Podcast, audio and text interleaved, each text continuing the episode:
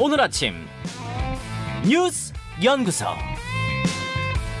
오늘 아침 뉴스의 맥을 짚어드리는 시간 뉴스 연구소 오늘도 두 분의 연구위원 함께합니다. CBS 김광일 기자, 뉴스톡 김준일 대표 어서 오십시오. 안녕하세요. 첫 뉴스 어디부터 볼까요? 자식 팔아 장사한다니 돈 없는 망언. 이태원 참사 희생자를 향한 망언이 또 나왔는데 이번에는 창원시 시의원이에요. 예, 어, 유가족 가슴에 대못을 박는 발언, 발언이었습니다. 국민의힘 소속 비례대표 김민아 시의원이 페이스북에 쓴 건데요. 자식 팔아 장사한다. 제2의 세월호냐. 나라고 하다 죽었냐. 이렇게 썼어요. 진짜 선 넘었죠, 이거는. 음, 이 사람 처음이 아닙니다. 아, 뭐 시체팔이를 한다는 등 뭐 입에 담기 힘든 막말을 소셜 미디어에 계속 써왔습니다. 예. 그러다가 어제 파문이 커진 이후에 반성한다 뭐 이렇게 시의회에서 사과를 했고요. 예, 예. 또 황당한 건 기자들이 입장을 물어봤어요. 왜 그러셨냐. 하고. 예, 그랬더니 제가 공인인 줄 깜빡했습니다. 아, 시의원인데 공인이라는 걸 깜빡했다고요? 예, 아주 무책임한 해명을 내놨던 거죠. 어. 이런 어떤 문제적 발언들이 최근 정치권에서 잇따라 나오고 있는데요. 국민의힘 권성동 의원 같은 경우에 유가족 단체 발족했던 거랑 관련해서 재난의 정쟁화라는 국민적 의구심이 있다. 이태원이 세월호와 같은 길을 가서는 안 된다. 뭐 이렇게 얘기를 했고 같은 당 송원석 의원도 이태원 참사를 마, 그 여기에 뭐 마약과의 연관성 이걸 언급했다가 지탄을 받았습니다. 그리고 송원석 의원 같은 경우는 또 국회 본회의에서 현장에서 300m 떨어진 곳에서 시신이 나왔다 이렇게 말을 하기도 했는데 음, 사실 무근이라고 네. 경찰 특수, 특수본에 반박을 당하기도 했습니다. 예. 그 최악이 김성애 씨, 그러니까 대통령실 비서관을 했던 분인데 전 비서관. 예. 다 큰 자식들 놀러 가는 걸 못 말렸던 부모들이 왜 정부한테 모든 태- 책임을 떠넘기냐 이런 글을 썼어요. 이런 말을 듣고 유가족 유가족들은 뭐 마음이 성할 리가 없겠죠. 음. 어제 기자회견을 열어서 이 얘기 또 같이 했는데요. 우리를 왜 자꾸 반정부 세력처럼 몰아갑니까? 음. 라고 뭐 항의를 하기도 했습니다. 국회 소통관에서 기자회견을 한 거여서 저도 그 현장에 있었는데 네. 처음에는 좀 이렇게 담담한 분위기로 시작이 됐거든요. 근데 네. 그러다가 뭐 끄끄 이렇게 흐느끼는 소리들이 중간에 나오고 나중에 뭐 오열하는 유가족도 있더라고요. 그래서 네. 망원 관련해서는 국민의힘에 공식 면담을 요청하겠다 이렇게 밝히기도 했습니다. 놀러 가는 시민도, 음. 공부하러 가는 시민도, 일하러 가는 시민도 모두 다 안전할 권리가 있는 그렇죠. 겁니다. 예. 놀러 가는 길이었기 때문에 안전하지 않아도 된다. 안전에 대해 정부가 책임지지 않아도 된다라는 발상이 혹여라도 있었다면 이거는 뭐 말도 안 되는 건데요. 음. 김준일 대표. 예. 어제 그 언론 보도가 나왔는데 이태원 참사에서 이제 생존한 고등학생 한 명이 그저께 그 마포구에 있는 숙소에서 발견됐는데 어, 어머니가 그 어머니가 실종 신고를 하고 경찰에 찾아서 했다라는 거예요. 그래서 그러니까 친구들이랑 같이 이태원 갔다가 친구들은 숨지고 음. 본인만 산 거였던 예. 거죠. 예, 그러니까 일단은 어떤 트라우마, 외상후 스트레스 증후군, 뭐 PTSD 같은 게 추정이 되고 있는데 어쨌든 정확한 사인은 지금 뭐 극단적 선택으로 추정이 되고 있고요. 그래서 아직 이 피해자들이 지금 더 계속 어, 속출하고 있다 이렇게 음. 좀 봐야 될 것 같아요. 그래서 뭐 앞에 이제 김강 기자가 이런저런 얘기 이제 다 해- 얘기를 했는데 도대체 왜 이러느냐 그러면은 이거는 그러니까 어떤 기후 같은 겁니다. 기후. 그러니까 이런 얘기를 해도 되는 기후. 거기에는 그러니까 과거 우리가 생각을 해보면 예전에 황교안 대표가 어, 좀당 대표를 했던 미래통합당 그때 이제 5.18 관련해서 막 폄훼 발언 뭐 막말 이런 것도 나와가지고 논란이 막 됐었잖아요. 예, 예. 뭐 북한은 개입설 얘기하고 그러다가 근데 이제 김종인 비대위원장이 딱 들어오면서 그게 싹 정리가 됐거든요. 그렇죠. 예. 그리고 뭐 의원들이 다 같이 5.18 음. 그 묘, 묘역에 가서 어, 참배도 하고 음. 통합 이야기하고 이랬던 거 아니에요? 그러면서 중도 표심도 확 얻었던 거고. 그러니까 결국 이게 지금 대통령의 스탠스와 관련이 있다라고 이제 뭐 많이 이제 보고 있고 저도 그렇게 보고 있습니다. 대통령이 이거에 대해서 뭐 국정조사도 뭐 받지 않겠다는 윤핵관들을 통해서 이런 시그널을 보낸다든지 사과 문제도 좀 명확하게 요- 유족들이 요청하고 있는데 명확하게 매듭을 짓지 않으니까 강경 보수 쪽으로 다들 선회를 해서 이쪽으로 가고 있는데 국민의힘의 좀 이중적인 태도가 좀 전 지적 안 할 수가 없어요. 예를 들면 서해 공무원 피격 사건과 관련해서 이대진 씨, 형 뭐 이래진 씨 뭐 기자회견하고 막 이럴 때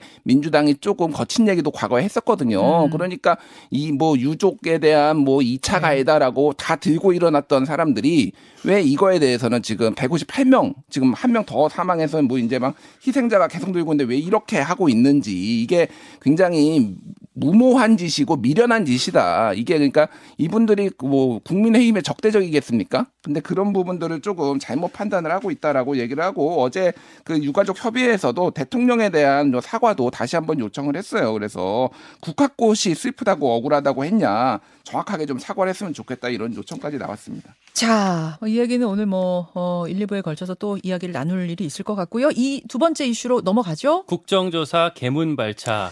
어, 개문발차라는 건 문 열어둔 상태로 일단 출발하는 걸 얘기하는 건데, 이태원 참사 국정조사 45일간 하기로 했는데, 벌써 꽤 지났더라고요. 한 20일 지났더라고요. 그렇죠. 그러니까 1월, 그러니까 내년 1월 7일까지가 1차 기한인데, 이, 그, 이걸 하기로 한 개회관이 본회의에 통과한 지 벌써 20일이 지났습니다. 예, 근데 뭐, 예. 아무것도 안 되고 있죠. 어, 이상민 장관 해임 건의안 문제로 여야가 싸우기, 싸우게 되면서 제대로 시작을 못 하고 있었고, 음. 어제 일단 민주당, 정의당, 기본소득당 이렇게 야 3당 의원끼리 모여서 입장을 발표했어요. 음, 뭐라고 했냐면, 국민의힘이 국조특위에 복귀하겠다는 뜻을 밝히지 않으면 권한을 우리한테 위임한 걸로 보고 내일부터 국정조사에 들어가겠다. 근데 여기서 이 그 내일이 이제 오늘입니다. 네, 네. 근데 여전히 여당에서는 반응이 없고 그래서 일단 어, 말씀하신 대로 개문 발차를 하게 될 걸로 보이고요. 다만 내일 본회의에서 예산안이 어떻게 처리되느냐에 따라서 네. 국민의힘이 다시 기류를 바꿔서 참여할 가능성도 있긴 해요. 아, 이게 다 맞물려 있는 거예요, 지금 그러니까. 네. 국정조사 예산안 다. 예. 당장 주호영 원내대표가 만약 국, 국정조사를 다시 참여하기로 한다면 예. 위원들을 설득하는 과정이 있을 거다라고 말을 했는데 보이콧한 그 위원들. 예, 살짝 뉘앙스가 좀 달라지는 모습들이 보이죠. 음. 이 예산안 같은 경우에 이제 내일 어, 국회 본회의에 올라오게 될 텐데 요건 상황이 지금 어떻게 되고 있냐? 어, 민주당 의원들 만나면 그 네. 얘기 많이 해요. 감액 반영한 그 단독 그 자체 수정안을 진짜 의결시킬 거다. 진짜로? 네, 진지하게 지금 우리 준비하고 있다는 얘기를 많이 하고 있거든요. 근데 그렇게 되면 야당이 갖고 있는 권리는 감액만 가능한 거지 증액 권한은 없잖아요. 예. 단독 처리 권한이 없잖아요. 그럼 민주당 의원들도 지역구에서 다 자기들이 좀 뭔가 넣어야 되는 예산들이 있을 텐데 음. 증액을 원하는 하나도 못 넣는 걸 텐데 그래도 상관없대요? 그러니까 완전 치킨 게임으로 가는 건데 그렇게 될 경우에 이제 다시 추경을 하겠죠. 그러니까 추가 경정 예산안을 다시 해서 거기에 끼워 넣는 방안이 아. 다시 얘기가 나오고 있는 겁니다. 아. 요거는 그 김진표 국회의장이 여야 원내 지도부랑 이제 회동할 때 예. 그때 이 추경 얘기를 했대요. 예. 라고 주호영 원내대표가 이제 기자들한테 전하기도 했으니까 음. 요 추경까지 아, 살펴보면서 지금 가는 기류가 최근에 등장하고 있는 걸 그럼 볼 수가 민주당은 있겠습니다. 추경 때 우리 지역구 예산 뭐 이런 필요한 거 넣을 걸 생각하면서 일단은 그냥 강하게 그냥 일단 지르는 걸로. 단독 처리해 버린다. 네. 물론 오늘 마, 이제 마지막에 협상 가능성이 어, 배제할 수는 없겠습니다. 아예 합의가 돼야죠. 예. 예, 그렇게 뭐 막 이쪽 밀어붙이고 저쪽 밀어붙이고 막 서로 강대강으로만 갈 문제는 특히 예산안은 아닌 것 같은데 그러니까 말이죠. 파국이에요. 왜냐하면 이거 빨리 지금 전국에 있는 지자체에서 기다리고 있거- 있거든요. 그럼요. 중앙정부에서 해줘야 지자체 예산을 또 넘길 수가 있어서 네. 잘못하면 다 같이 준예산까지 갈 가능성도 있어서 잘 어, 합의를 했으면 좋겠습니다. 국, 국민 살림입니다. 음. 국회의원들이 이렇게 마음대로 할 수 있는 돈 아니에요. 김, 김준일 대표. 예, 일단 뭐 지금 국정조사 같은 경우에는 이번 주가 지나면 절반이 지나는 거예요. 예. 절반만 남아요. 맞아요. 그래서 지금 당장 뭐 국정조사를 그렇다고 시작할 수도 없으니까 사실상 반만 남은 상태에서 시작을 하는 건데 지금 전체적인 기류를 보면 일단은 야- 여당이 참여를 안 하니까 정부 부처에서 아무 데서도 지금 자료 제출을 안 하고 있다라고 어제 국조위 특별위원회 입장문이 발, 아, 발표가 되고 이제 기자회견이 있었거든요. 거기서 나왔습니다. 심지어는 이제 대통령실하고 국가안보실은 조직도조차 제출을 거부하고 있다라고 비판을 했어요. 조직도가 뭐 정부기관이 테러 조직도 아니고 조직도를 왜 숨기냐 뭐 이런 이제 좀 비판도 나왔는데 지금 뭐 SBS의 뭐 단독 보도 뭐 이런 거를 보면은 국정기사 음, 국- 국조 증인은 지금 62명 플러스 알파로 지금 어, 추진을 하고 있다 이런 얘기가 나왔어요. 그래서 지금 뭐 이상민 장관 뭐 뭐 경찰 뭐 청장 뭐 등등은 뭐 다 포함이 됐고요. 오세훈 시장 그리고 뭐 조규홍 복지부 장관 뭐 박문규 국무조정실장 등등 그리고 대검에서는 마약 조직 범죄과장 한 명 뭐 이런 식으로 해서 했는데 아직 좀 미정 있는 사람들도 있습니다. 그래서 지금 야당은 어쨌든 가급적이면 어저께 우상호 의원도 얘기를 했는데 웬만하면은 여당이 참여를 해서 같이 했으면 좋겠다. 그쪽으로 노력을 하고 있지만은 그 단독 조사도 지금 뭐 배제하지 않은 상태로 지금 열어놓은 상태인데 이렇게 되면은 어떻게 되냐면은 증인 국회 증인 출석을 하, 뭐 요구를 하게 되고 안 하면은 고소 고발이 난무할 것 같습니다. 네, 네, 안 그렇죠. 출석 안 하면은 고발하고 다 정부 관계자들이 다 지금 법정에 쓰게 되는 상황도 배제를 할 수가 없을 것 같아요. 김관 기자. 그 기관들이 자유, 자료 제출 제대로 안 하고 뭉개는 걸 하나만 좀 그 사례를 첨언하자면요. 그 신현영 의원이 경찰청에다가 그 사고 전후에 있었던 무전망을 제출하라고 요구를 했대요. 음. 근데 경찰청에서 거기에는 무전 약호 이제 비밀인 음어들이 포함되어 있기 때문에 열람 조치만 하겠다라고 하고 이제 이제 뭉갰는데 그러니까 물론 이렇게 음원 노출을 막는 게 중요한 건 맞아요. 근데 영화 드라마만 봐도 요새 다 나오거든요. 어. 어, 경찰이 어떤 음어들을 쓰고 있는지 음. 네, 국정조사 이렇게 150명이 참사를 당한 국정조사에 못 내겠다라고 하는 건 좀 문제가 있어 보이고요.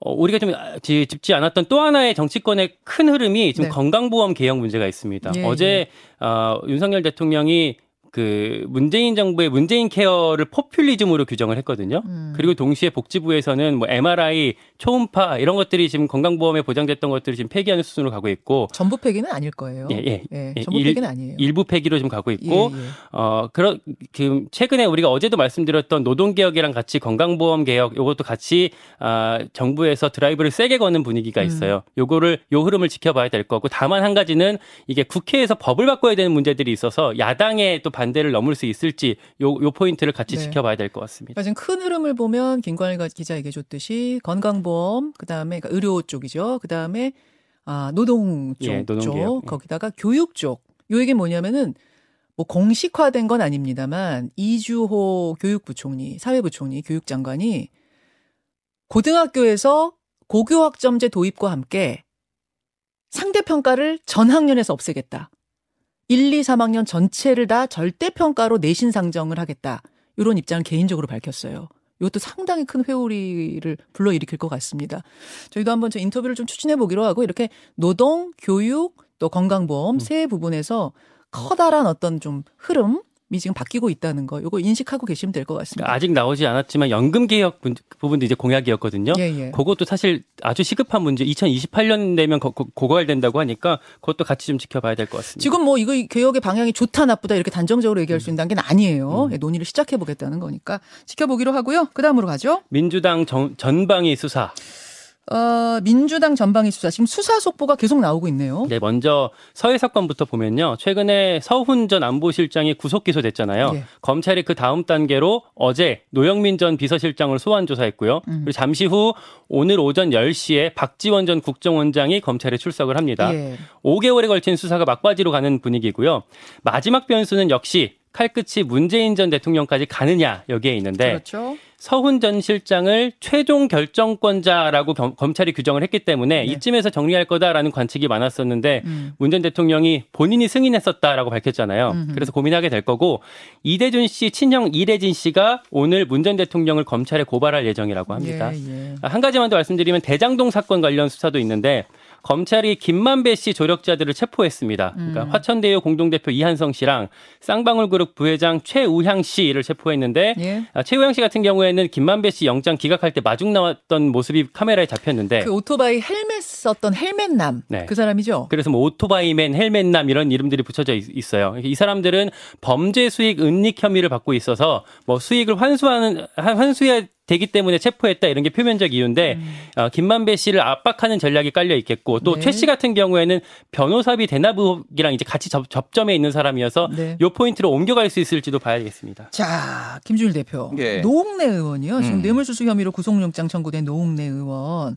어, 체포동의안이 가결이 돼야 이제 영장실질심사로 넘어가는 건데 어떻게 될 그렇죠. 것 같습니까? 지금 어제 노웅래 의원이 어, 동료 의원들한테 저를 버리지 말아달라 뭐 호소문 같은 거를 다 돌렸다고 합니다. 호소문을요? 예, 민주당 의원들한테 그래서 떳떳하게 의정 활동해왔고 이거 나 사실 아니다 정치적 사건이다라고 뭐 얘기를 했습니다. 음. 다만 이제 검찰에서 보는 거는 예를 들면은 뭐 조선일보 언론 보도였는데 그 현금 따발이 3억 원이 발견이 됐잖아요. 예. 근데 그거가 집에서. 은, 예, 집에서. 예, 예. 근데 은행 띠지가 있는데 이게 2020년 하반기 2021년 초 날짜가 찍힌 건데 노웅래 의원이 이거를 돈을 어떻게 받았냐 그러면은 2014년 2017년 부의금 그리고 2020년에 1월에 출판 기념회 후원금이라고 하는데 이게 좀 시점으로 안 맞는 거 아니냐 뭐 이런 거를 보고 있다고 해요. 띠지에 적힌 그 날짜하고 예, 그러니까 왜 이게 2014년께 묶여 있어야지 예를 그러네. 들면 2017년께 뭐 이런 주장이 있습니다. 그래서 그런 거는 좀 더 지켜봐야 될 것 같고 지금 체포동의안을 이거를 처리를 하는 거는 정기국회 지나서 다음 주가 될 것 같아요. 민주당 내 기류는 어때요?